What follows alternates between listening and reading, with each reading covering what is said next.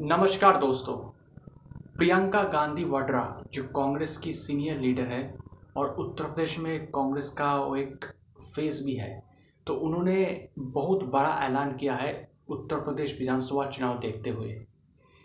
उन्होंने ये प्रॉमिस किया है कि इस बार मतलब 2022 में जो उत्तर प्रदेश में विधानसभा चुनाव होगा, उसमें Congress party around 40 percent ticket जो देगी, महिला कैंडिडेट को टिकट देगी। अब समझे मैं क्या बोल रहा हूँ?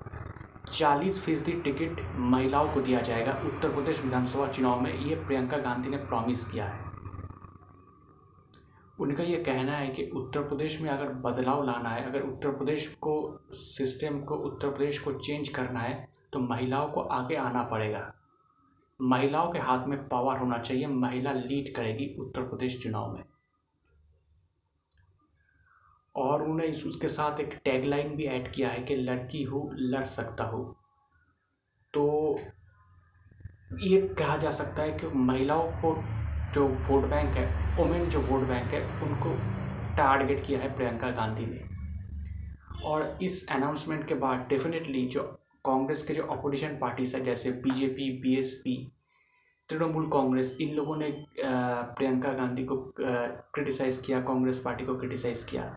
बीजेपी और बीएसपी इन दोनों का ये कहना है बीएसपी मतलब बहुजन समाजवादी पार्टी तो इन दोनों का ये कहना है कि अभी चुनाव के वक्त कांग्रेस पार्टी ये सब बोल रहा है कि मैं चालीस फ़ीसदी टिकट महिलाओं को दूँगा, लेकिन ये सिर्फ़ यूपी के लिए बोल रहा है। अगर कांग्रेस को सच सच में लगता है कि महिलाओं को आगे आना चाहिए, महिलाओं को लीड करना चाहिए तो फिर यूपी के साथ और भी जगह पर चुनाव हो रहा है, जैसे उत्तराखंड, गोवा, पंजाब, मणिपुर तो यहाँ पर भी वैसा ही ऐलान होना चाहिए। कि वहाँ पर भी महिलाओं को ज़्यादा टिकट मिलेगी, लेकिन अब तक ऐलान हुआ नहीं हुआ, सिर्फ़ यूपी में हुआ है। कांग्रेस को मतलब उन्होंने कहा कि कांग्रेस यहाँ पर कुछ अच्छा नहीं करने वाली यूपी विधानसभा चुनाव में तो इसलिए ये महिला वाला दाव खेल रहा है, ताकि कुछ अंतिम मोमेंट्स में कुछ हासिल कर जाए, कुछ वोट मिल जाए। उधर तृणमूल कांग्रेस, उनका ये कहना है कि प्रियंका गांधी ने जो कहा है कि चालीस फ़ीसदी महिलाओं को टिकट देगी विधानसभा चुनाव में तो वो उन्होंने ममता बनर्जी को कॉपी किया है।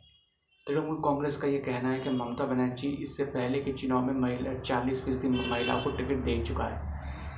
तो ये सिर्फ़ उनका कॉपी कर रहा है और कुछ नहीं, ये कोई यूनिक आइडिया नहीं है। लेकिन जो भी हो, प्रियंका गांधी ने यूपी विधानसभा चुनाव के लिए महिलाओं के लिए जो ये जो अनाउंस किया है टिकट सिस्टम इसे लेकर डेफिनेटली बीजेपी हो, अब बीएसपी हो एसपी हो, समाजवादी पार्टी, ये लोग मतलब थोड़ा प्रेशर में तो है।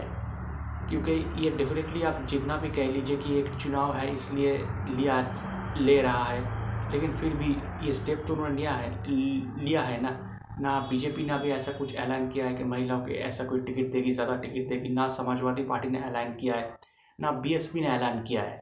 तो डेफिनेटली ये प्रियंका गांधी के लिए और कांग्रेस पार्टी के लिए उत्तर प्रदेश में ये बोला जाता है एग्रेसिव स्टेट है, मैंने प्रोग्रेसिव स्टेप है।